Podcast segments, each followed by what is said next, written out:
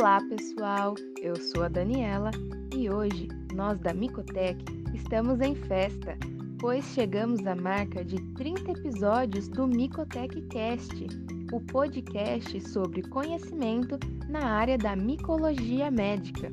Nós agradecemos a presença de vocês nessa caminhada. E hoje, eu, a Juliana e o Tiago vamos falar um pouquinho com vocês sobre uma micose que está em alta nos últimos dias devido à Covid-19, a mucormicose. Apenas um spoiler: essa micose tem caráter oportunista, ou seja, aproveita-se de diferentes susceptibilidades do hospedeiro para causar a infecção. É por isso que os pacientes graves com Covid-19 têm sido alvo para esses fungos. Mas, Tiago, explica uma coisa para nós. Essa micose mudou de nome? Então, Dani, a taxonomia e a nomenclatura dos fungos é muito dinâmica. Nós, da área da saúde e do laboratório, temos que ficar muito atentos. Com o advento da biologia molecular, houve um avanço significativo na organização taxonômica desses microrganismos. Anteriormente, o termo utilizado era zigomicose, que contemplava as infecções causadas por fungos das ordens Mucorales e Entomophthorales. Agora mudou. Atualmente temos a seguinte divisão: mucormicose para as infecções causadas pelos fungos da ordem Mucorales e entomophthoromicose para as patologias ocasionadas pelos fungos da ordem Entomophthorales. Essa última micose nós vamos falar no próximo podcast da Micotec. Então fiquem ligados no Instagram da roupa.micotec que avisaremos vocês. Agora voltando para a mucormicose, Ju, quais são as características dessa doença? Bom, Tiago, a Dani deu um spoiler agora há pouco. A mucormicose é uma micose oportunista, por excelência, e geralmente afeta gravemente pessoas imunocomprometidas, sendo a diabetes o fator de risco predominante para a mucormicose, especialmente aqueles casos mais graves como a cetoacidose diabética. Os agentes da mucormicose são distribuídos em todo o mundo e são onipresentes no meio ambiente, principalmente no solo, em matéria orgânica em decomposição, como folhas, pilhas de compostos ou madeira podre.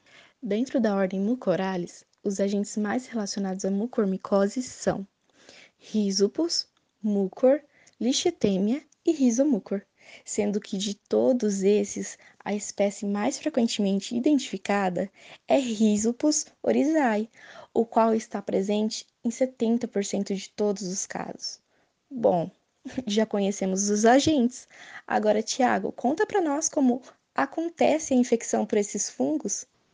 Bom, Ju, a infecção é o resultado da inalação dos esporos desses fungos ou inoculação do fungo na pele. E sendo a inalação o evento mais frequente, os seios da face ou os pulmões tornam-se os sítios primários de infecção. Uma vez então estabelecido o processo infeccioso, essa espécie tem a capacidade de disseminar-se devido ao caráter de anjo-invasão. Por exemplo, a mucormicose rinocerebral inicia-se com uma infecção nos seios paranasais, que progride com destruição óssea e subsequente invasão do nariz, olhos e cérebro. Agora, pessoal, ouçam essa dica que eu vou falar. Uma característica clínica importante neste caso é a necrose palatina e dos seios da face. Outro ponto importante é que esse acometimento dos seios da face está também relacionado com a infecção pulmonar. E nesse sentido, essa característica clínica torna-se um aspecto diferencial da aspergilose pulmonar. Em relação às manifestações cutâneas da mucormicose, ao contrário do que ouvimos até agora, é a forma clínica mais comum em pacientes imunocompetentes, ou seja, não há um fator de risco imunológico envolvido previamente.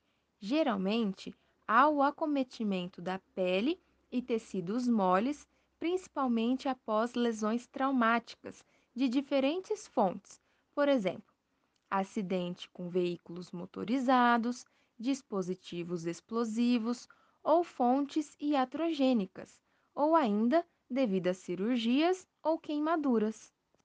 Nesses casos, há uma resposta inflamatória aguda, com formação de abscessos, edema cutâneo e ulcerações, acompanhada de necrose, a qual se apresenta como uma escara preta.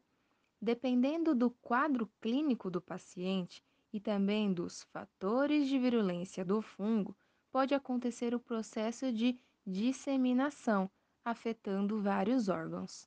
Agora, falando do diagnóstico, as amostras biológicas são coletadas dos locais afetados.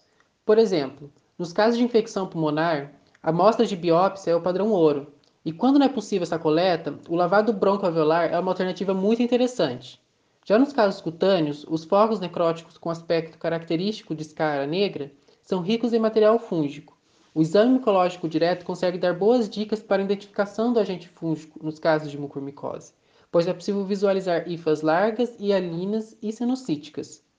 Para o cultivo do fungo, conte para nós, Ju, como ele é feito? Então, Tiago, vou falar uma dica importantíssima para esses fungos. No laboratório, temos que ficar muito atentos, pois esses fungos são comumente considerados contaminantes de amostra, devido à facilidade de dispersão aérea, e nesse sentido, temos que resgatar os conceitos de reprodutibilidade na cultura e ainda a correlação com as características visualizadas no exame micológico direto e, quando possível, a clínica do paciente. Esses fungos são sensíveis à ciclohexemida, portanto, não crescem em micosel, somente em saborô.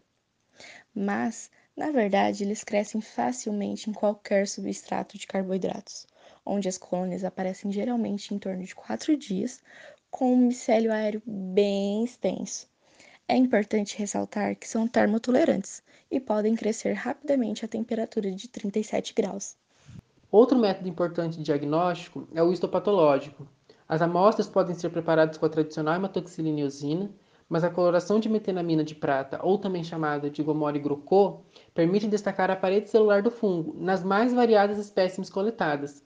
Um achado muito interessante nessas análises é a presença de material fúngico nos vasos sanguíneos, evidenciando a capacidade de angioinvasão que nós já falamos anteriormente. E agora, para finalizarmos o nosso podcast, Dani, você poderia comentar um pouquinho sobre o tratamento da mucormicose?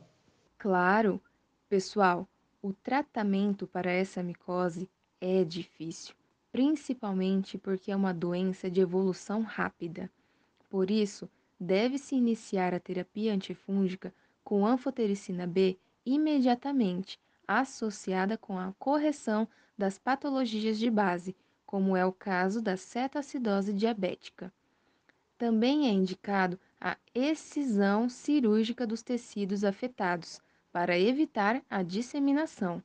A combinação dessas intervenções resultam em um melhor prognóstico e melhora do estado do paciente. O podcast de hoje se encerra por aqui, pessoal. Mas lembrando que semana que vem a Micotec vai falar de entomoftoromicose. Então fiquem ligados no nosso perfil no Instagram e no nosso canal aqui no Spotify. Até mais!